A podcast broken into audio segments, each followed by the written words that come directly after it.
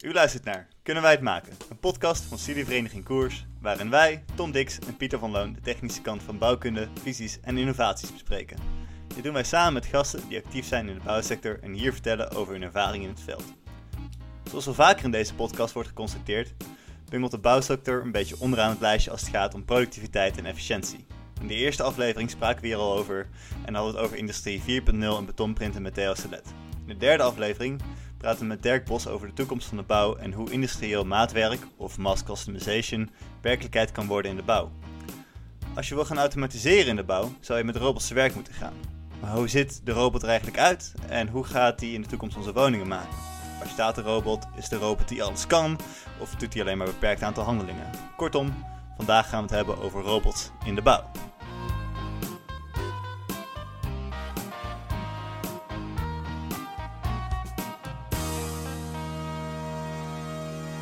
Inderdaad, Pieter. Hey, en uh, vandaag, voordat we gaan uh, praten over robots in de bouw, gaan we nog even, zoals we altijd doen, even reflecteren op onze vorige aflevering. Want ik daar weer een boel geleerd volgens mij. Uh, wat heb jij daar bijvoorbeeld aan overgehouden, Pieter? Nou, ik vond het sowieso wel heel erg leerzaam om überhaupt iets te leren over die, over die jamtoren. Want ik had hem wel zien staan en ik zag wel iets van turbine en zonnepanelen en wat dan ook. Maar tot gisteren wist ik eigenlijk niet zo goed wat het ding nou deed. Ik vond het vooral wel heel leuk om wel te zien Ah ja, het is dus echt een, uh, een conversation starter. Dus om mensen een beetje de aandacht erbij te trekken. En om ervoor te zorgen dat mensen nou eens gaan nadenken: oh wacht, eigenlijk uh, staan er allemaal van die motoren achter de schermpjes. Maar het kan ook anders. Ja, ja precies. Hè? Want zeker ook de, de, de, eigenlijk het, magische wolkje wat altijd om zo'n uh, festival hangt. Uh, dat, nou, dat is meer een dieselwolkje volgens mij in de, in de realiteit. en dat, ja, dat is een hele mooie manier om dat heel zichtbaar te tackelen met die gemtoren inderdaad. En nou, alle ja, die indirecte factoren die erbij komen kijken, als eigenlijk ook direct gewoon heel veel, uh, de, ja, op heel veel plekken komen in Europa en daarbuiten zelfs. Met je toren.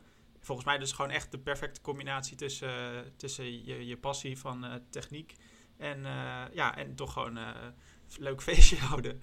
Dat is... een beetje spelen. Ja, ja, precies. Maar goed, dat was vorige week. Terug naar het heden, want ook vandaag hebben we weer een, uh, een, gast uitgenodigd. En vandaag gaan we in gesprek met Arjen Deetman om te praten over de robotisering en automatisering in de bouw. Arjen begon met MBO bouwkunde aan het Deltion College te Zwolle. Vervolgens heb je HBO bouwkunde gedaan uh, aan het Windesheim, wat ook in Zwolle ligt. Uh, vervolgens heb je de stap gemaakt naar de universiteit en wel in Eindhoven, net als wij. waar je ook, net als wij, de master constructief ontwerp hebt gedaan. Uh, en bij de laatste twee, dus je WO en je HBO, ben je ook beide met cum geslaagd. En tenslotte heb je, uh, ben je assistent uh, onderzoeker en docent geweest aan de Universiteit van Kassel in Duitsland. Vervolgens ben je weer teruggekomen in Eindhoven, waar je nu aan bezig bent met promoveren. Welkom Arjen. Dankjewel Tom en Pieter voor deze uitnodiging. Ehm, ik begon er een beetje te denken, wat willen jullie nou van mij weten? Dus ik ben heel benieuwd naar deze nieuwe podcast van jullie, uh, ja, wat ik jullie kan uh, vertellen over wat jullie van mij willen weten. Daar ben ik heel nieuwsgierig Ja, nou, we hebben echt uh, genoeg vragen. Ik in ieder geval wel. Het komt helemaal goed. Tot nu toe, als er iets van robots te sprake kwamen tijdens de colleges, dan was jij toch wel de eerste naam die genoemd werd. Dus wat dat betreft denk ik dat het wel goed gaat komen vandaag. Precies. Maar ja, we zullen zien. Om dan maar even, met de, even terug te, komen op je, je, de biografie die je net voorlas. Uh, kijk, je hebt dus, bent van je MBO, of je VMBO zelfs, uh, tot je master. En nu zelfs ben je bezig met promoveren.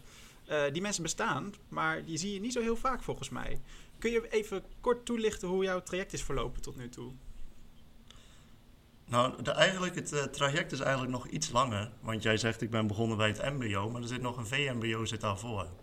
En eigenlijk ben ik daar al begonnen. En eigenlijk past het wel heel mooi bij de, bij de titel van deze podcast. Is dat, kunnen wij het maken? Nou ja, dat begon bij mij al heel jong. Mhm. Kunnen wij het maken? En het was wel heel letterlijk, ik wou heel graag iets met mijn handen doen. Dus ik wou gewoon dingen maken. En waar doe je dat? Op een VMBO. um, en ik zag eigenlijk niet heel erg de behoefte. Ja, ik kan wel naar een HAVO of iets dergelijks. Want volgens mij was dat het officiële advies. Maar ja, wat, wat, wat heb ik eraan om Frans te gaan leren? Daar had ik niet zo heel veel zin in. daar, zag ik geen, daar zag ik geen praktische toepassing in. Dus ik dacht, ja, ik wil iets gaan maken. Dat, dat is wat ik wil. Dus dat sluit eigenlijk heel mooi aan bij deze podcast. Mhm. En zo is het eigenlijk eh, stapje voor stapje voor stapje ben ik gewoon verder gegaan altijd. Dat is wat ik gedaan heb. En da- daar- daar is waar het vandaan komt. Heel simpel gezegd. Oké. Alleen het maken werd dan toch steeds iets, eh, iets complexer of zo. Waardoor toch steeds weer een andere opleiding eh vereist. Ja, je kunt het ook anders. Ja, ik begon met het werken met mijn handen en nu verlogen ik mijn eigen achtergrond door het met, eh, door te gaan automatiseren. Ja? Dus ja, dus het wordt inderdaad, ik heb dat, het maken en het ontwerpen steeds complexer gemaakt, om het zo te zeggen. Mhm. Hey, en jij hebt in tegenstelling zoals eh, de meeste van ons eh, wel eh, de nodige stages gevolgd, neem ik aan. Ja. En eh, jij hebt ook dus menig, menig bouwplaats gezien. En ik heb echt, die, die van mij zijn op één hand te tellen. Ja, ik heb er inderdaad heel veel gezien. Dat komt ook omdat mijn, mijn vader heeft altijd in de bouw gewerkt. Ik heb ook mijn broer werkte in de bouw. Dus op die manier zag ik toch al sowieso van huis uit al wel wat vaker bouwgerelateerde dingen. Eh, en natuurlijk via mijn opleiding heb ik echt verschillende stages gehad van langere periodes. Ook bij aannemers, ook bij ingenieursbureaus. Ehm, ja, dus dat is inderdaad, ik heb eh, inderdaad wat meerdere bouwplaatsen gezien. Maar ook ehm, wel verschillende functies op eh, kantoorplekken gehad. Dus. Hey, en eh, zoals ik net al beschreef, zowel je HBO als je master heb je cum laude afgerond. Ik kan me voorstellen, was het op het VMBO dan niet voor jou twee vingers in de neus? Eh, ja. Maar maar dat net zoals ik het zeg, het, het, het belangrijkste is dat je iets doet waar je plezier in had. Ja. En eh, ja, dat zagen gelukkig mijn ouders ook. Ja, en die vonden dat ook prima. Ik heb een broer, mijn broer heeft ongeveer hetzelfde traject gedaan. Die hij is 12 jaar ouder. Eh, en ik, ik denk de tijd dat ik met mijn VMBO begon, eh, hij heeft dan hetzelfde traject gedaan. Hij is tot en met het HBO gegaan. Hm. Ja, zat hij, hij met zijn HBO bezig. Dus ja, als het op die manier kan en je haalt daar het meeste plezier uit, waarom niet op die manier? Ja, precies. Want Dus, Dat is een mooi dat- antwoord. ja, dus waar, ja, waarom zou je dan die andere weg kiezen? Ja, zeker. eh, goed punt. En, en je bent dus ook even eh, over de grens gegaan naar Duitsland om, eh, om aan Kassel te doseren. Hoe was je daar zo terecht gekomen? Ehm, een vacature gevonden en solliciteren. Ja, dat is heel simpel. Maar ja, ik, Ja, had, ehm, ik had heel erg behoefte wel om wat onderzoek te doen aan een universiteit. Om verder te gaan met die automatisering, robotisering. En, en toen de tijd, als je keek in Eindhoven, hebben we de eh, betonprinter. En voor de rest was er nog niet zo heel veel. Eh, plus, ik had heel erg de behoefte om ergens anders naartoe te gaan. Om uit die bubbel te gaan. Ik wou echt Ja. heel erg graag gewoon buiten die Eindhovense bubbel kijken. Ook buiten Nederland, wat gebeurt daar? En hoe gaat dat daar? Om een keer helemaal uit je comfortzone te gaan en eens te zien wat, ja, hoe doen andere mensen dit? En hoe, pak, hoe pakken zij het aan? En hoe is het daar georganiseerd? En, en dan bekijk je dingen in één keer van een hele andere kant, met een andere invalshoek. En dan werk je ook samen met mensen die andere opleidingen gedaan hebben en een andere achtergrond hebben. En daar leer je ontzettend veel van. Yes, maar even, misschien een beetje flauw, maar je hebt dus geen, geen Frans gehad op je middelbare school? Wel Duits? Of, je Ja, ik heb een klein Engels beetje praten? Duits gehad. Maar ja, we, we, onze de spreektaal in de onderzoeksgroep was Engels. Ah, Oké. En wij doseerden ook in het Engels. Een van de weinige leerstoelen, of de enige leerstoel eigenlijk op dat moment in de faculteit die dat deed. Ik heb wel eens inderdaad Eh. naar eh, Duitse scholen of universiteiten gekeken, maar ik zag altijd vooral Duits eh, als voertaal, dacht ik. Ja, maar ik had mijn meeste collega's konden ook geen Duits. Ehm, ik had een collega Oh. uit Indonesië, een collega uit Egypte, een andere collega kwam uit Italië. Ehm, en dat bedoel ik, er kwamen, er kwamen meerdere mensen met verschillende achtergronden naar die plek. Ehm, ja, dus dan, ja, andere kennis, andere achtergrond. En dat is heel leerzaam. Kijk, top. Hey. Leuk om te horen ook nog. En Arjen, je zei eh, net van ik, eh, ik wil uit die Eindhoven-bubbel of ik kijk graag even daarbuiten, want eh, ook zeker in het buitenland, misschien een andere cultuur, leer je heel veel andere dingen. En vervolgens zit je gewoon weer lekker terug in Eindhoven. Hoe zit dat? Hoe dat zit? Nou, op een gegeven moment is natuurlijk... Ik, ja, ik wil, ik wil ook graag promoveren en mijn onderzoek doen. Ehm, ja, en dan was daar op die gezin organisatorisch bijna nooit tijd voor. was altijd wel het idee. Ja, en dat was wel mijn ambitie om dat te gaan doen. Ja, en om die reden ben ik nu weer terug. Oké. Gezellig om je weer hier te hebben dan. Ja, dus eh, dat, is, dat is heel simpel gezegd de reden. En wat, Oké, mooi. Ehm, misschien eh, om tussen rust te gaan richting vragenvuur, zodat we het weer eh, lekker kunnen hebben over, eh, waar, waar ik in ieder geval om te popelen sta. Eh, en Tom waarschijnlijk ook wel. Meer, eh, meer de robots en, eh, en de bouw en de toekomstige visies. Ehm, ik had tot net even begrepen dat je al wel al vaker onze podcast hebt beluisterd. Maar voor de mensen die nu voor het eerst aanhaken voor de zekerheid. We beginnen altijd even met een vragenvuur. Dan krijg je een vijftal dilemma's voorgeschoteld. Waar bij voorkeur je zo kort mogelijk of zo snel mogelijk antwoord op moet geven. En op die manier eh, gaan wij een beetje het gesprekje aanknopen aan het begin. Ik mag ze wel toelichten, toch? Ja, achteraf. Niet te snel. achteraf, niet anders, te snel. eh, a- anders hebben we al meteen een heel interview. Eh, dat schiet ook niet op. Dus vraag nummer uno. Ehm, met robots eh, beton bewerken of hout bewerken? Om de lijn van Theo een klein beetje door te zetten en een beetje, een beetje te stoken. Eh, beton. Hout is alleen goed voor de bekisting. Zo. Ja? het liefst wil... Dat is een grapje, hè? Dat is een grapje. Ik leg hem later graag toe. Maar dat is dan de lijn van Theo. Politiek correct antwoord beton. Zou die vast blij mee zijn? Oké, tweede statement. Eh, het liefst wil ik alle, elk bouwproces automatiseren. Eh, niet waar. er moet meer onderwezen worden over robots in de bouw. Ehm, niet waar. Oeh, interessant. Eh, studeren in Nederland of in Duitsland? Ja, Nederland.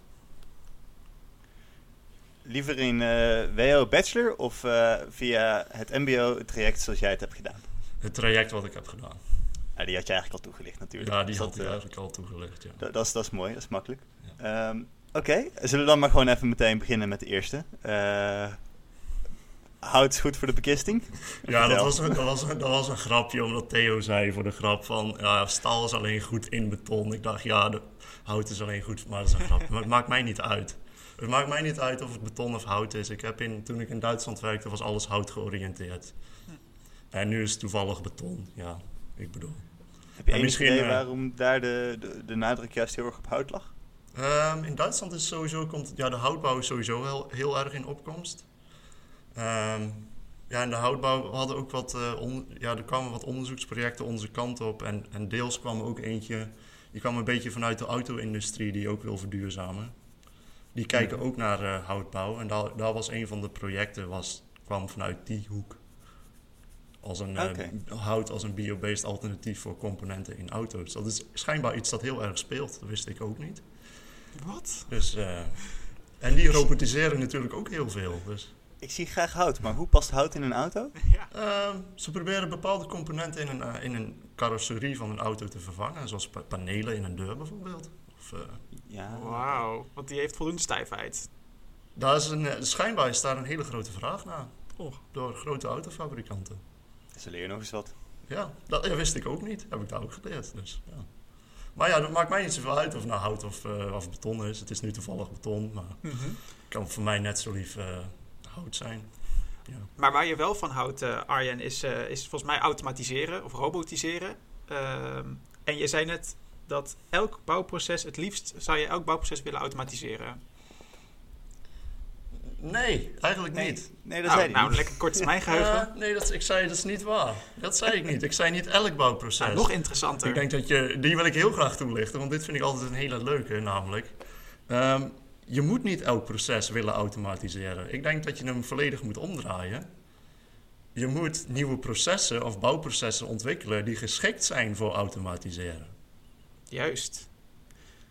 Het, en, maar, en zijn er eh, categorieën, in, of, ja, categorieën in die jij zo kan eh, opnoemen? Of is dat heel erg... Nou, een, Abstract. een- ja, een heel praktisch voorbeeld. Twee praktische voorbeelden. Eentje is beton gerelateerd. Ik bedoel, als we nu de betonindustrie volledig gaan automatiseren en we gaan dat volledig doen zoals we dat altijd gedaan hebben. Dan pakken we een robot die maakt een bekisting. We pakken een tweede robot die plaatst de wapening. We plaatsen die andere kant van de bekisting. Komt een andere robot, of misschien dezelfde. Die gaat die bekisting volblubberen. Terwijl, vanuit, als je vanuit de betonprinter kijkt, er wordt een nieuwe technologie ontwikkeld. En dat is een nieuwe, er wordt een nieuwe maakmethode ontwikkeld. Een nieuw bouwproces wat heel geschikt is voor automatisering. Er zitten natuurlijk nog allemaal haken en ogen aan en dingen die je moet oplossen. Maar dat is een benadering vanuit een andere kant. Om dat een, be- een beetje op die manier toe te lichten. Zo zie ik het, hè, grofweg. Ja, oké, dus je kan, je kan het zien als... We hebben nu een systeem en dat kan je automa- automatiseren. Dan zeg je nee, dat moeten we niet doen. We moeten kijken naar de, de robotmogelijkheden die we nu hebben en kijken wat voor automatische processen we daaruit voort kunnen krijgen. Ja, precies. Dat is, dat is, dit is, het beton is nu één voorbeeldje, hè? heel een grof voorbeeldje van hoe je dat grofweg kan doen. Maar als ik bijvoorbeeld kijk naar de houtbouw, ehm, dan zie je al van in de, in de houtconstructie-industrie, daar is al heel veel automatisering.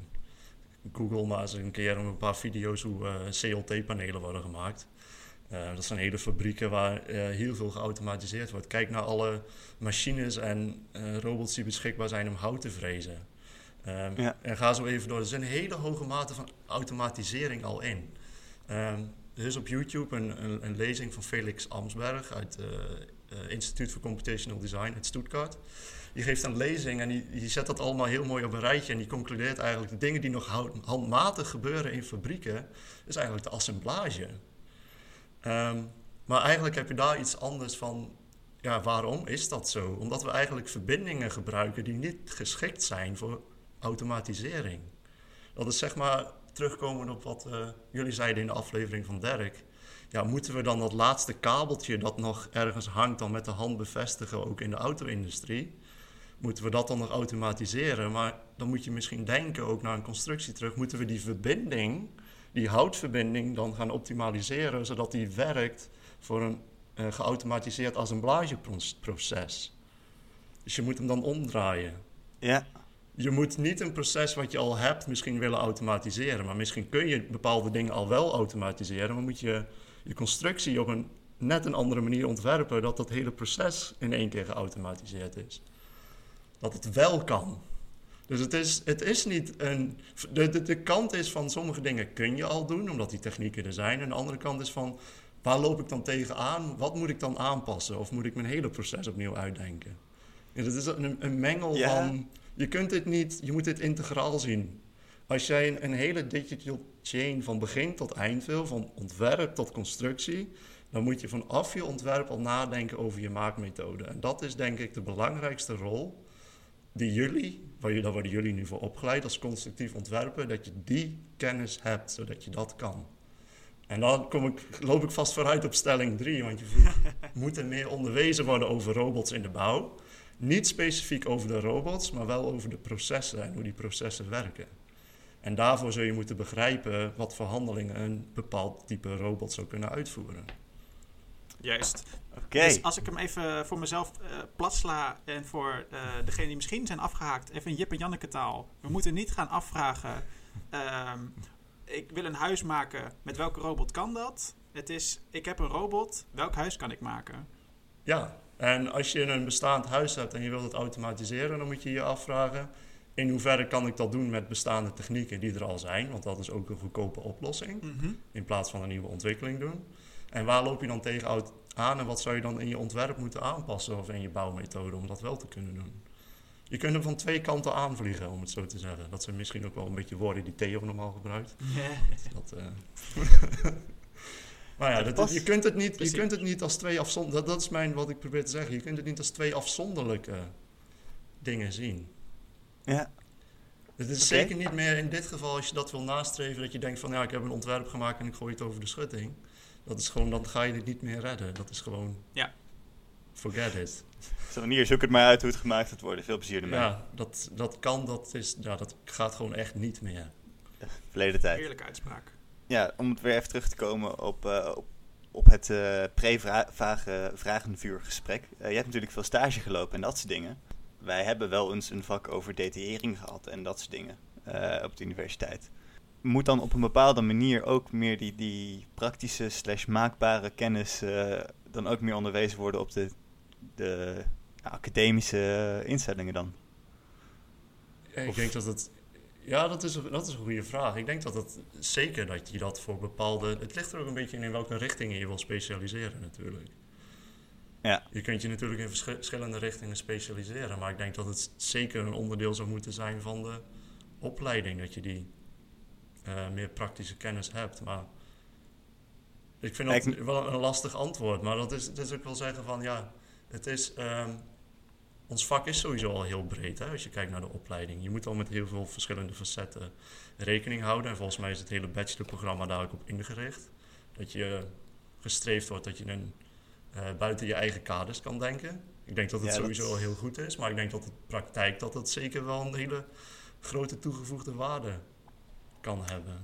Het is een persoonlijk gemis van mij. Ik, ik had het graag in ieder geval eh, meer gezien. Eh, nou ja, ik ken, ik, eh, ik ken, eh, ja, ik heb medestudenten gehad die eh, daar zelf voor gekozen hebben om voor een bepaalde tijd tijdens hun studie stage te gaan lopen. Dus het is, eh, Er zijn altijd methodes natuurlijk. er zijn altijd mogelijkheden. Dus. Maar ik denk zeker dat het een hele grote toegevoegde waarde kan hebben.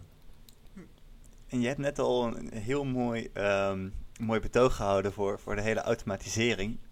Maar waar komt het allemaal vandaan? Waar komt die fascinatie met de robots en, en de automatisering? Hoe is dat een beetje zo ontstaan bij jou? Eh, het is eigenlijk ook eh, helemaal geen fascinatie voor robots. het is, eh, dat is, ja, dat is een andere achtergrond. Het begon, ik denk dat het vijf jaar, zes jaar geleden is. Dat was het, het kick-off event van het 3D betonprinten in Eindhoven. Dat was een symposium. En dat was de, de grote aftrap van het, van het onderzoek naar 3D betonprinten in Eindhoven. En daar zijn een aantal sprekers voor uitgenodigd. En een van die sprekers, dat was eh, Fabio Grammacio van ETH in Zurich. Eh, en daar staat een heel groot lab en die doen alles met robotisering en eh, dat soort dingen. Maar tot die tijd, hè, ik, ik was tot die tijd, ik had mijn opleiding gedaan, ik had al die stappen gedaan en ik was op weg om ja, de constructeur te worden bij een ingenieursbureau in Nederland bijvoorbeeld. Dat, was, dat zag het gewoon naar uit dat het een beetje die richting inging. Ehm totdat ik die presentatie zag. En hij liet al die dingen zien die eh, je wel niet kon maken als je deze digitale, ze noemen dat dan tegenwoordig, digitale maakmethodes zou toepassen. En dat waren dan toevallig industriële robots, maar ik bedoel, dat kunnen ook andere machines zijn die je kan programmeren.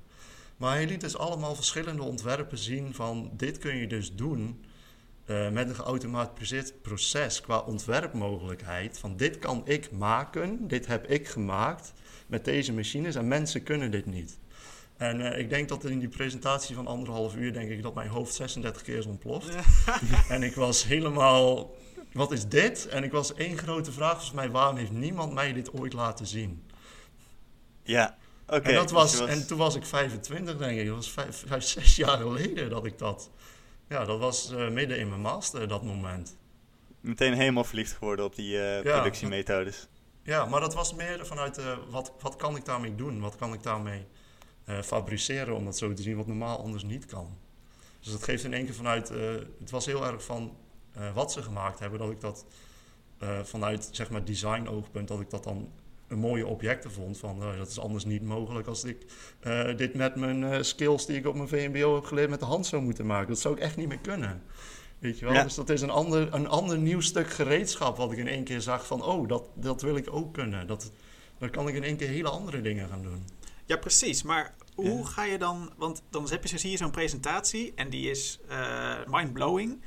Ehm, hoe ga jij dan eh, denken van... Oké, dit het roer moet om. Dit is mijn nieuwe fascinatie. Dit wil ik mijn eigen maken. Maar ik neem aan dat die vakken destijds... Die waren er toen nog niet. Want de vakken die er tegenwoordig zijn, die geef je zelf. Nee, en eigenlijk, eh, ja, dat, ja, ja, dat klopt. Ehm, ik, heb, ja, ik heb tijdens mijn afstuderen, want eh, na die presentatie, eh, ja, die weken daarna ben ik begonnen met afstuderen. Ehm, toen ben ik begonnen met topology optimization. Toen heb ik zelf mezelf Python programmeren geleerd. Omdat ik gewoon, ik had die, dat was opnieuw, ik had een stuk gereedschap nodig. Ik liep tegen de limieten van Abacus aan, wat ik daarmee kon doen. En ik wou Hmm. iets in, die top- in dat algoritme aanpassen. Ja, en dan moet ik zelf programmeren. Dus dat is opnieuw. Ik had een nieuw stukje gereedschap nodig en toen ben ik mezelf Python programmeren gaan leren. En dat heb ik tijdens mijn afstuderen gedaan en daar was ik toen heel erg mee bezig. Hm. Maar ja, toen kwam na mijn afstuderen. Ja, ik wou toch wel iets in deze richting gaan doen en toen heb ik in Duitsland gesolliciteerd. Oké. Omdat ik had daar dan de mogelijkheid om dit te leren. Ja, precies. En ik heb dat, ik heb dat daar geleerd. Mede door al, al die verschillende collega's met die verschillende achtergronden die ik daar had. Oké. Maar ik vind wat je net zei, eh, dus toen heb ik eh, zelf maar Python geleerd, vind ik toch iets te makkelijk.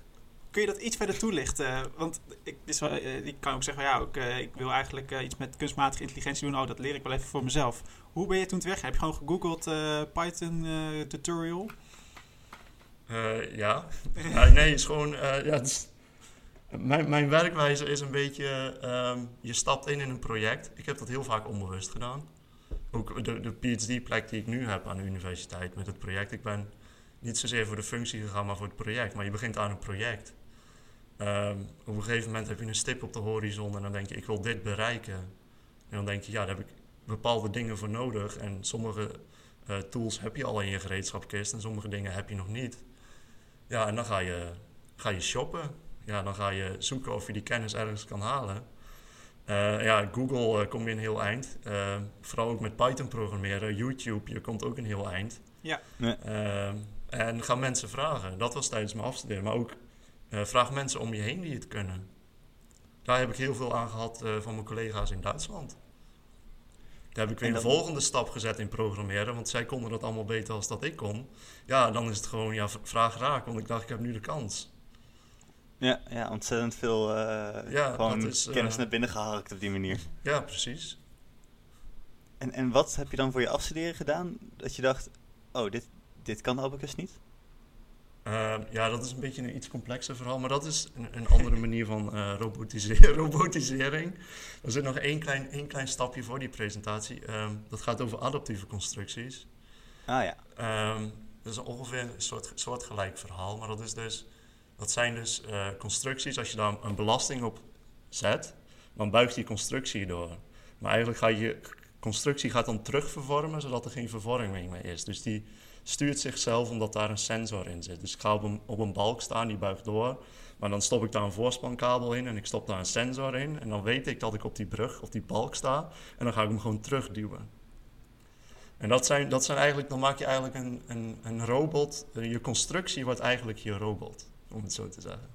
Ja, ja. Zo kun je dat zien. En dat was ook een fascinatie toen die tijd van me. Uh, nog steeds. Dan ben ik nog steeds vind ik dat echt prachtig om te zien. Uh, en hoe dat werkt. Maar uh, wat ik voor mijn afstuderen gedaan heb, ik heb um, eigenlijk voor mijn afstuderen wat ik gedaan heb gezegd van ja, maar het is leuk dat we die adaptieve constructies hebben, maar degene die de prototypes die nu gemaakt zijn, dat is een schaalconstructie in Duitsland is gemaakt, ook in Stuttgart. En dat is een uh, stalen uh, frameconstructie. Maar die, constructies zien er nog precies uit als de traditionele constructies. Maar we hebben een compleet nieuwe techniek. Maar ik denk van, ja, dan, je hebt die compleet nieuwe techniek. Dus laten we daar dan ook maar anders gaan voor ontwerpen. En dat heb ik met topology optimization gedaan. En er kwam dan een soort van raar mechanisme uit in de geometrie. En dat lijkt niet meer zozeer op een traditionele constructie. Ah ja, die was aan zich niet per se uh, statisch bepaald, maar juist door die actuator uh, kon je ervoor zorgen dat hij dan heel ja, efficiënt was, als robot, als het ware. Ja, dat je, dat je minder energie nodig hebt om, die, om hem aan te sturen, om hem terug in de positie te duwen dat je geen vervorming hebt. Ja. ja. Maar dat is, dat is eigenlijk ook ja. weer zoiets van ja, op een andere manier ontwerpen voor de technieken die er zijn. Ja, ja. Ik, ik vind dat zelf heel leuk om in dat ik vind dat heel zelf leuk om midden in dat speelveld te zitten. Dat, vind ik, dat kun je zo lekker ook overdag dromen, weet je wel. En op een gegeven moment moet je daarmee stoppen en dan moet je iets gaan doen. Dat is heel gevaarlijk om over te dagdromen. Dat vind ik, vind ik heel leuk om te doen. um, om daar een beetje over te fantaseren. Maar dat is nu ook leuk met het project wat ik nu heb eigenlijk met mijn PhD. Er komen heel veel facetten komen daar samen. Ik vind het leuk als er meerdere dingen samenkomen. Ja, en dat, hebben verschillende raakvlakken en dingen waar je rekening mee moet houden, waar, waar je dan een oplossing voor moet verzinnen. Ik denk trouwens, als er uh, een beetje te veel stilte valt af en toe, dat Tom en ik af en toe proberen bij te benen wat jij allemaal hebt gedaan. En, want ik denk dat jij ons brein nu een beetje aan het breken bent, zoals die ene presentatie toen voor jou was. Ik ben in ieder geval uh, hard alles aan het proberen te verwerken. ja, ik vind het soms ook wel lastig, want sommige dingen worden op een gegeven moment vanzelfsprekend. Maar uh, Net zoals we soms een, een, een meeting hebben met een bedrijf en dan denken we dat betonprinten voor ons zo vanzelfsprekend is dat je verscheet, oh ja, misschien moeten we die mensen ook even uitleggen waarom we betonprinten en waarom we dit doen. Dat is helemaal niet vanzelfsprekend. Terwijl dat, weet je wel, ik heb dat als student, heb ik dat zien, ja, zien, ja, zien opkomen, zeg maar, in, het, ja, in, de, in de universiteit en zien groeien. Ja, en dan is het voor mij al zoiets vanzelfsprekend, terwijl je soms moet je weer even uit die bubbel en denken van, oh ja, dat is het helemaal niet. Het is helemaal niet vanzelfsprekend. Dat is... Nee, precies. Hey Arjen, jij uh, bent nu momenteel aan het promoveren. En volgens mij hebben we het helemaal nog niet zo gehad over waar je precies op momenteel op promoveert. Je hebt net heel even je kort uh, je masteronderzoek uh, toegelicht. Waar, waar ben je nu mee bezig? het promoveren, daar kwam het politiek correcte antwoord over uit. Ja, 3D betonprinten. Dus daarom eh, vooral eh, robots eh, voor beton bewerken natuurlijk. Dus Ja, nee, ja. dat is politiek correct antwoord. Maar ja, nee, het, het onderzoek waar ik nu op richt is... ik weet niet in hoeverre jullie en de luisteraar bekend zijn met... het co- concept wat al helemaal in het begin gepresenteerd is met de kleuren betonprinten. Helemaal niet, eigenlijk. Helemaal niet. De kleurenbetonprinter is... je hebt een, eh, een, een, kleurenprinter, zoals je die kent. Eh, je kunt eh, rood, blauw, rood en blauw printen bijvoorbeeld. Maar dat kun, zou je ook met beton kunnen doen. Je kunt een, een betonnen constructie printen. Die kun je helemaal optimaliseren en uitnutten. Alleen dan ga je die niet op verschillende... Ga je niet beton printen met verschillende kleuren... En die verschillende kleuren op specifieke plekken neerleggen waar je die nodig hebt. Maar dan kun je, aan die beton kun je verschillende functies geven. Dus je hebt bijvoorbeeld isolerend beton, hooggesterkte beton, zelfhelend beton, akoestisch beton. Ehm, maar als je stelt dat je al die verschillende betonsoorten kan printen, daar zijn eh, andere PhD's in onze groep mee bezig, die zijn dat soort verschillende betonsoorten aan het ontwikkelen, dat je die kan printen. Maar stel dat je een, een beton hebt dat eh, self-cleaning is, dan ga je dat niet in het midden van je wand neerleggen. Dat is natuurlijk heel dom, want dan doet het niks. Dat wil je natuurlijk aan je gevelzijde. Ja. Dus mijn, mijn onderzoek is heel erg gericht op, eh, op het printsysteem zelf. Om dan zeg maar dat beton specifiek aan op die specifieke plek neer te leggen. Dus het is een soort van multimaterial betonprinter eigenlijk. Dat is de... Oké. Ik kan me voorstellen dat het wel een, eh, een PhD-waardig onderzoek is, ja. Om daar even proberen je, je ja, to wrap your mind around it. Om even te zorgen hoe je de verschillende ja, subbetonnen, om het zo maar te Ja, zeggen, het is allemaal toepassen. beton, maar ze hebben allemaal weer andere eigenschappen. Dus dat is... Maar het zijn ook heel veel betonnen die misschien nog niet eens bestaan. Of echt een proof of concept zijn. eh, ja, futuristisch. Ja. Hou ik van. Ja, precies. Want je master ging dus over, ada- Ja, en... eh, je master ging over adaptieve betonnen constructies. En dat doe je in je, in je eh, PhD in principe eigenlijk ook. Of nou, eh, futuristisch toekomstige betonnen constructies. Eh, in, in het nadeel, of het nadeel, dus je kan ook bedenken van, de vraag is in hoeverre ga ik dit ooit terugzien? Of belandt mijn onderzoek gewoon in de la of gaat er echt iets mee gebeuren? Zie je dit echt iets eh, als wat in, jij, in jouw leven nog gaat meemaken? Ja, ik denk als je kijkt naar zo'n. eh, ik denk dat dat juist de ware potentie is van 3D-printen. Ik Juist denk juist dat, dat is juist de kracht van de technologie die je hebt, volgens mij. Als je het aan mij vraagt, tenminste. Dat mag Omdat je nog zoveel meer vrijheid hebt. Of ja, omdat zo'n precies. robot... zo- ja, omdat Ah, je volledig, als je, als je die, die mogelijkheid en controle zou hebben, dat is dan de vraag: kunnen we die krijgen en kunnen we dat ontwikkelen? Daar doe ik mijn best voor. Ja. Ja. Ehm, hoe, ver kunnen we daar, hoe ver kunnen we daarin gaan? En ja, en dat geeft hele, hele andere mogelijkheden om te ontwerpen. En aan de praktische kant, ben je dan nu ook gewoon bezig met... Het eerste wat ik me voor me zie is een, een printer met eh, twee of drie verschillende nozzles. Dat er twee of drie verschillende soorten beton uitkomen? Of eh, is er al een, zijn er al concepten klaar voor de uitwerking van hoe je ik kleuren beton kan toepassen, om het zo ja, te er zijn, heel, er zijn heel veel verschillende concepten. Je kunt dat op verschillende manieren doen. En dan is de vraag welke keuze maak je? Eh, de hele grote discussie is altijd: je kunt, je kunt zeggen, ik maak, kies verschillende robots.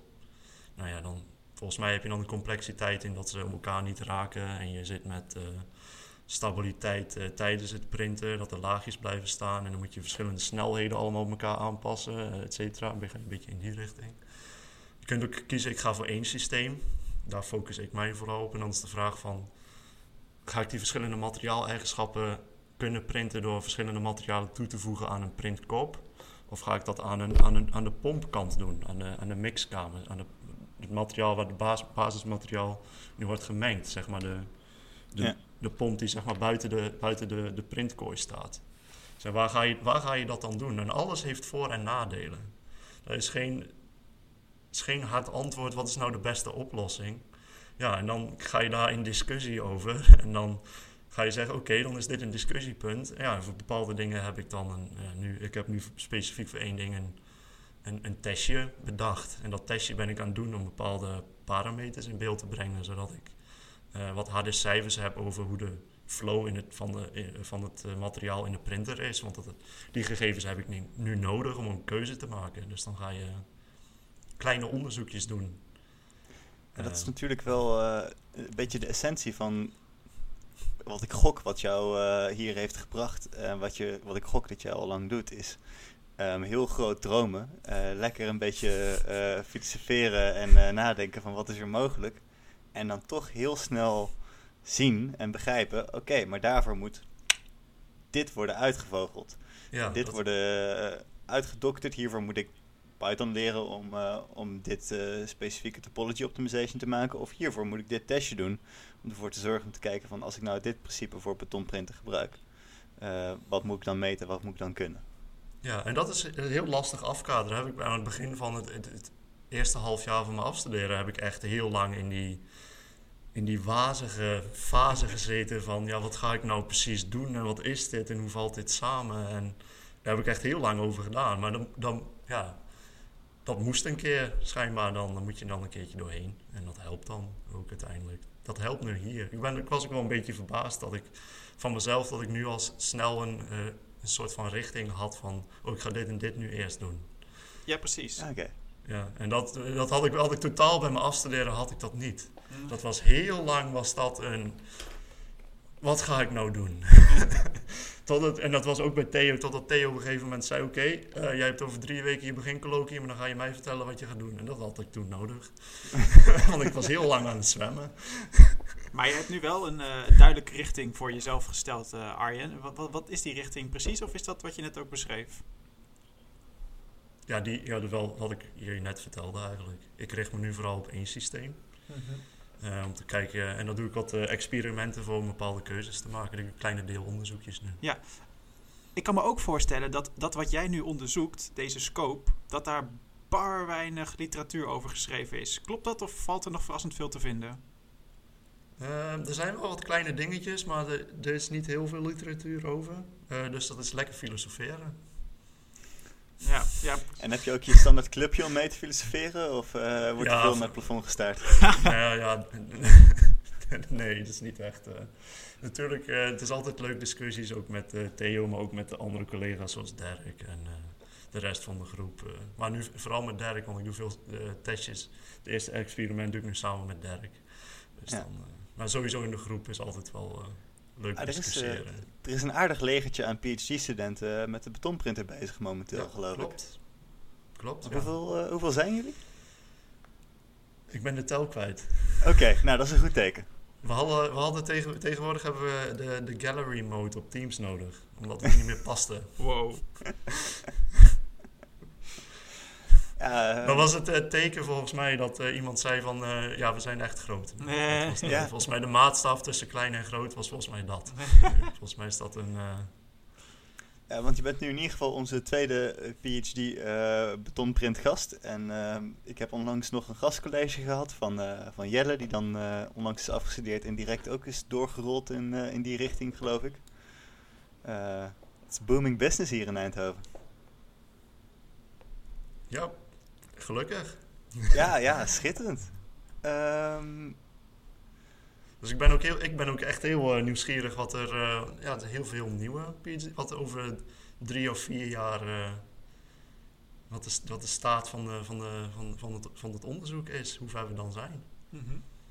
want hoe ver ben je zelf nou eigenlijk? Wanneer ben je begonnen? Een paar maanden. Een paar maanden. Oké, echt nog ook die beginfase wat dat betreft. En ehm, heb je al een idee voor je eigen toekomst? Van na, het, eh, na de PhD? Of denk je in de loop van deze pak een beet vier jaar eh, kom ik nog eh 30 andere vraagstukken tegen waar ik me wel even op wil storten? En dan, Ja, ga, dan zie ik dan wel weer wat ik ga doen. Ja, ik weet niet wat ik na mijn PhD ga doen. Ik heb nu... ik zie het zo, ik ben begonnen aan dit project voor vier jaar. En ik zie na deze vier jaar wel of ik hiermee verder wil. Of dat ik, eh, zeg maar, of dat ik denk van, nou, dit is, ik vind dit een mooie... Te zeggen, ik, eh, ik laat het hier nu bij, want ik heb iets moois afgerond. Of ik zeg, nee, ik wil hier nog mee verder. Ik weet niet wat er dan is. Of, wat, eh, of wel een ander project. Misschien ga ik dan wel iets met hout doen.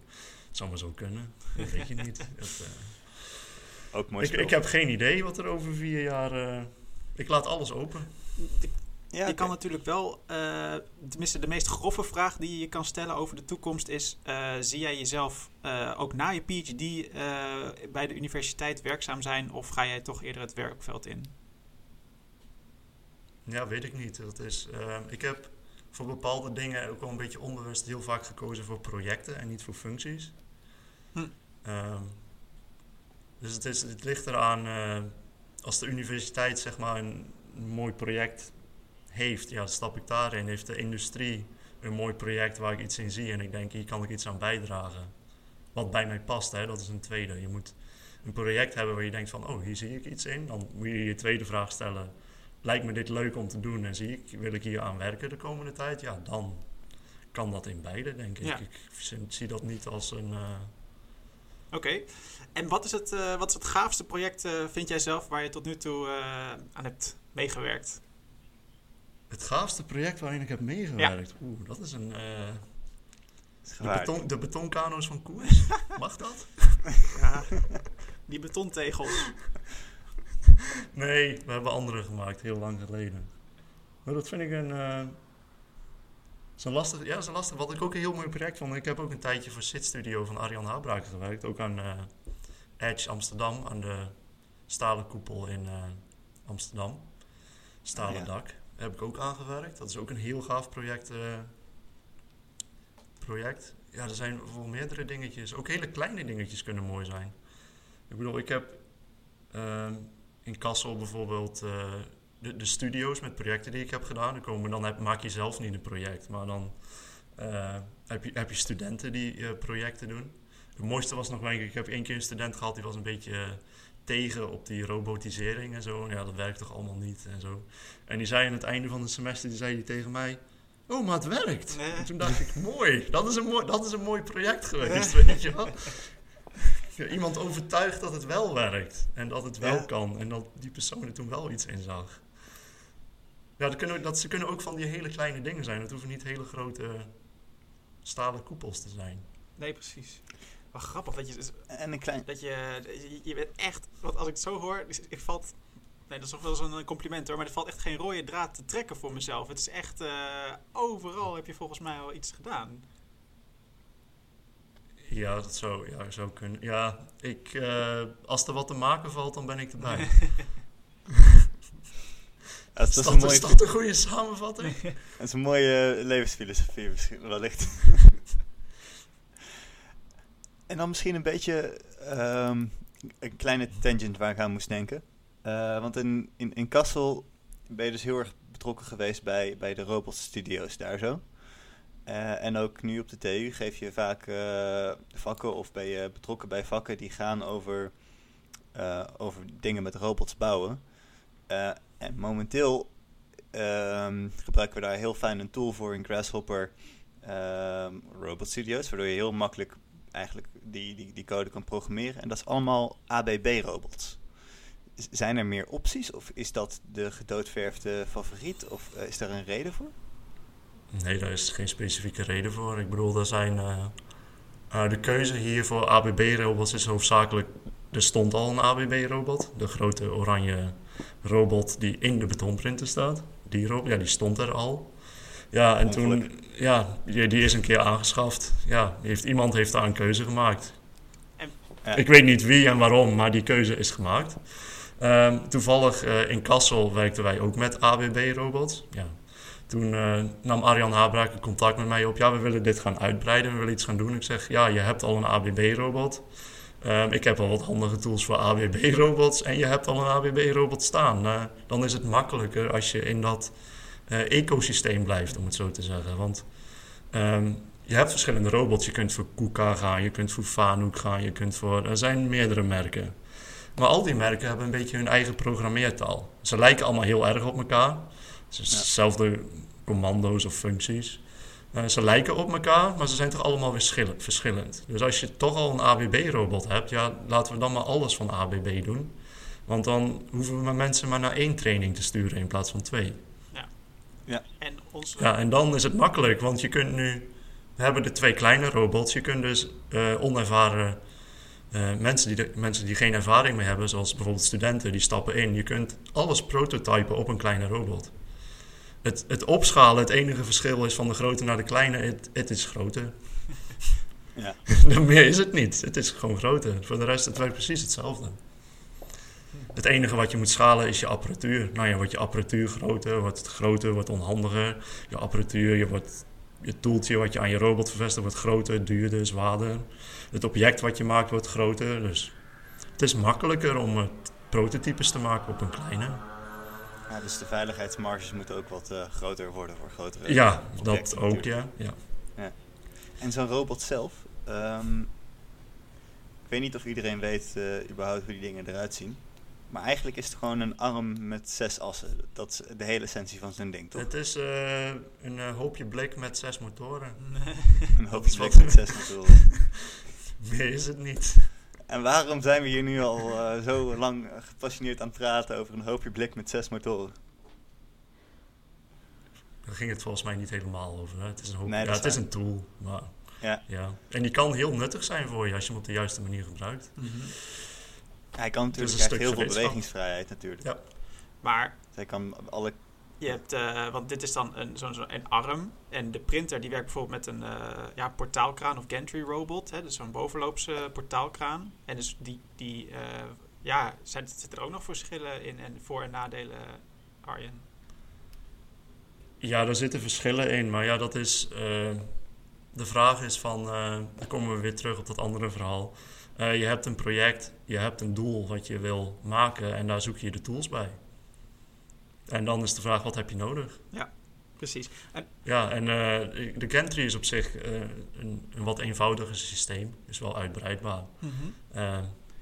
V- ja, werkt ook prima. Heeft andere, heeft andere voor- en nadelen ten opzichte van de, van de ABB. Maar dat, mhm. Om daar nog even op eh, het, is maar, net- ja, het is maar net wat je wil. Om daar nog even op door te gaan. Je, hebt de, je kan dus kiezen tussen twee typen robots in principe. Dus een arm of een, een portaalkraan. Maar je kan natuurlijk ook, wat heel belangrijk is, is eh, je end effector. Of eh, ik weet niet wat de Nederlandse term daarvoor is. Je eindstuk. Tenminste, je tool. Ik weet, ik weet ook niet wat de Nederlandse term is. Maar, Opzetstuk? Nou, je kan dus voor verschillende opzetstukjes kiezen op je robot. En eh, vaak is dat dus bij betonprint natuurlijk gewoon een nozzel of een spruitstuk. Eh, en voor de kleine robots met de kleine blokjes gebruiken we dus een grijpertje of een gripper. Of een vacuüm eh, ja, tool die iets vacuüm kan zuigen. Welke end effectors zijn er nog meer en vind je interessant om te bekijken? ja, opnieuw je vraag, wat wil je gaan doen? En selecteer dan je tool. Ik bedoel, ja, dat is een, ik- om, ja, dat is de manier Mhm. hoe ik altijd gewerkt heb. En eigenlijk nog steeds, ja, nog steeds werk. Het is... Ja, dat, dat, ehm, dat snap ik. Ja, dat is, ik, kan, ja, ik kan daar niet echt zozeer een antwoord op geven. Dat is, ja, dat is de vraag van...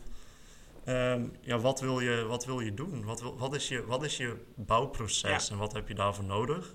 Of maak je een tool en dan je bouwproces? Wie was er eerder, het kip of het ei? Was de robot eerst en toen het bouwproces? Of, was of, of, of, of, maak je, of laat je een hele specifieke tool maken voor je bouwproces? Dat kan ook, omdat je een specifieke handeling uit moet voeren. Wat dat betreft vind ik wel grappig. Ik zit nu in de, in de afstudeerstudio met eh, Arjen Habraken en natuurlijk andere studenten. En er zijn er twee bezig eh, voor een afstuderen met, ehm, ehm, met projecten uit, ehm, ja, Ik weet niet meer of het vlas was, maar in ieder geval die gaan met, met, eh, met draden dingen wikkelen en, eh, en met een hars waardoor het hard wordt. Eh, en de ene is bezig met panelen en de andere is bezig met een, een leuningconstructie voor een brug. Maar hoe dan ook, ze gaan allebei met de robot gaan zij hun, hun project ontwikkelen en letterlijk ook wikkelen. Maar die hebben daarvoor gewoon heel simpel met een plastic 3D-printer eh, een soort van trechtertje geprint. Waar draad doorheen geleid kan worden, die dan ook weer voorgespannen wordt. En het trechtertje zorgt er dan voor dat, dat het hars eh, niet overal en nergens eh, overheen drupt, maar netjes wordt opgevangen en zo.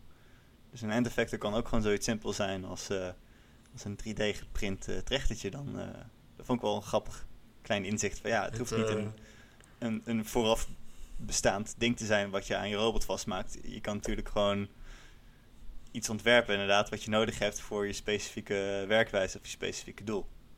Ja, dat is, dat is precies ja, wat ik eigenlijk net bedoelde. Het, hoeft niet het is ook heel vaak zo dat de, de, de meest simpele oplossingen zijn echt de beste.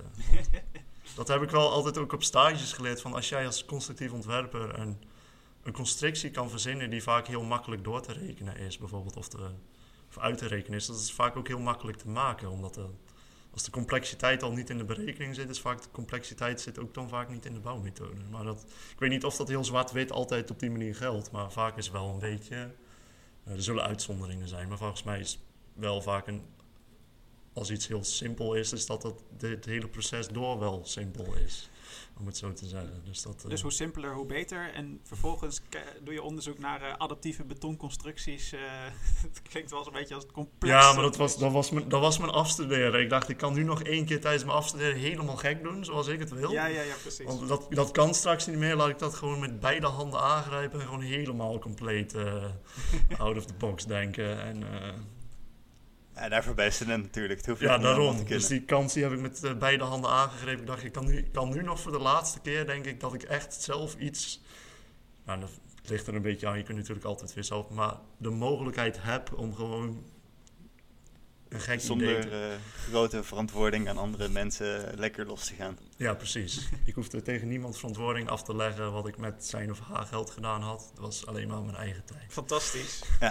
dat, eh, Wat ik wel nog heel erg eh, nieuwsgierig naar ben, Arjen, is wat, hoe jij kijkt tegen eh, de traditionele machines die wel door, gewoon door een eh, persoon worden aangestuurd. Ik noem een hijskraan, ik noem een hoogwerker, ik noem een graafmachine. Zijn, dat zijn maar de traditionele tools die je nu voornamelijk ziet in een bouwplaats. Hoe ziet de, de, de, hijskraan van de toekomst eruit? Is het een hijskraan waar, gewoon een, waar dan door een computer aangestuurd of ziet hij er totaal anders uit, denk jij? Ik, ik zou het eerlijk gezegd niet weten. Ik ben ook heel benieuwd. Ik heb daar geen antwoord op. Hopelijk gaan we dat antwoord ook samen ontdekken. Dat zou leuk zijn. Maar ja, ik weet dat de bedrijven bezig zijn met het automatiseren van die hijskranen en eh, dat soort apparatuur. Dus ook bijvoorbeeld in, eh, in Zurich heb je in landscape architecture heb je bijvoorbeeld waar die graafmachines worden geautomatiseerd en autonoom worden. Hm. Eh, daar zijn Ja. mensen mee bezig. Eh, je kunt ook eh, weer lekker gaan filosoferen en je afvragen of we in de toekomst nog hijskranen hebben. Ja. Wat- wat zou een alternatief zijn? andere Nou ja, je hebt, dat is een heel weer futuristisch denken. Wat ik andere mensen doen, is hele, heel veel kleine robots Ah, die het werk doen. Daar zijn ook hele leuke concepten van. Ook voor het Instituut van Computational Design in Stuttgart hebben we daar een leuk concept van voor een houtconstructie. Eh, zeer, zeer leuk om op te zoeken. Je hebt een eh, MIT heeft een afdeling dat heet de Center for Bits and Atoms. Die doen ook heel veel met eh, ja, kleine, kleine, heel veel kleine robotjes die samen iets heel groots maken. Dat is een heel ander concept. Denk ik ook heel erg futuristisch. Maar dat is bijvoorbeeld een concept waar geen hijskraan aan te pas komt. Ja, Dus- dan ga je meer eh, bijna dan, richting, dan, eh, ja, dan kom je weer bij, ja, dan ga je weer van de andere kant benaderen. Als het weer bijna zoals de mens het gewoon doet. Gewoon Ja. aanlopen met materialen en iets eh, erin timmeren. En dan eh, kan je daar weer omhoog klimmen om het volgende plankje te plaatsen, bij wijze van. Ja, dus dat zijn, eh, ik denk twee strategieën. Er zullen er denk ik meer zijn. Of een combinatie daarvan. Het kan natuurlijk ook. Het is nooit of. Heel vaak is het en. Het is dan meteen een, een perfect, perfect bruggetje naar alweer de laatste vraag, ben ik bang. Ehm, wat verwacht jij nog wat er gaat komen in de toekomst met betrekking tot robots in de bouw? Durf je daar eh, voorspellingen of uitspraken over te doen? Daar durf ik geen voorspellingen of uitspraken over te doen. en als je, Die laat ik aan jullie. En als we misschien de vraag anders zouden formuleren. Als jij nou even voor ons nu eh, niemand... eh, je, je, het, is jouw, het is jouw wereld. Jij bent dictator. Jij mag even dromen. Wat, eh, wat, wat zou je dan nu dromen? Wat ik nu zou dromen? Oeh. Ja, gewoon mijn PhD-onderzoek wat ik nu aan het doen ben. Ik ben altijd wel fan geweest van de kleuren betonprinten. Oké, dat is... eh, Ik vind dat wel een, een fascinerend concept. Eigenlijk nog steeds. Daarom ben ik ook, daarom ben ik ook hier aan begonnen, natuurlijk. Dat is, ja, niet, maar ik vind nog, ja, ik denk dat heel veel potentie ook wel zit in het eh, anders ontwerpen van houtconstructies voor geautomatiseerde processen. Dat is wel iets anders, zeg maar. Die, die, die houtverbinding waar ik het in het begin over had, dat is ook wel iets waar ik over droom. Ik denk van, hmm, kan dat niet anders? Hartstikke mooi. Ehm, dan ga ik, eh, ga ik je bij deze bedanken, denk ik. Eh, ik vond het eh, ja, ontzettend leuk gesprek. Het was soms veel te verwerken voor, voor mij persoonlijk, maar veel van geleerd. Hartstikke bedankt. Fijn dat je wil komen. Ja, alsjeblieft. Graag gedaan. Ik vond het heel leuk. Ik hoop dat er een beetje nog een rode draad in zat. Maar goed, dat heb je als je begint te dagdromen en filosoferen. dan is die rode draad soms weg. Ah, een goed gesprek is een beetje dynamisch, toch? Ja, precies. Ja, absoluut. En uh, zonder, zonder wrijving geen glans, zeg ik altijd maar. Uh, dus ik, ik vond het ook echt heel interessant. En ik denk niet dat het 36 explosies waren in mijn hoofd, maar ja, toch zeker wel meer dan 10. um, goed, u luistert naar Kunnen we het maken? Gepresenteerd door mij, Tom Dix en Pieter van Loon. Tot slot willen we de commissie die heeft geholpen deze podcast te maken bedanken. En natuurlijk jij. Bedankt voor het luisteren. En wil je graag op deze aflevering uh, reageren? Dan kan dat door uh, te mailen naar podcast.koerstue.nl Of je kan ons uh, volgen, dat is nog veel leuker, op onze Instagram, dat is @koersief. recensies kun je plaatsen op iTunes. Dit helpt anderen bij het vinden van de podcast en ons bij het verbeteren van de show. Over twee weken zijn we terug met onze volgende aflevering. En voor nu, bedankt voor het luisteren en tot ziens. うん。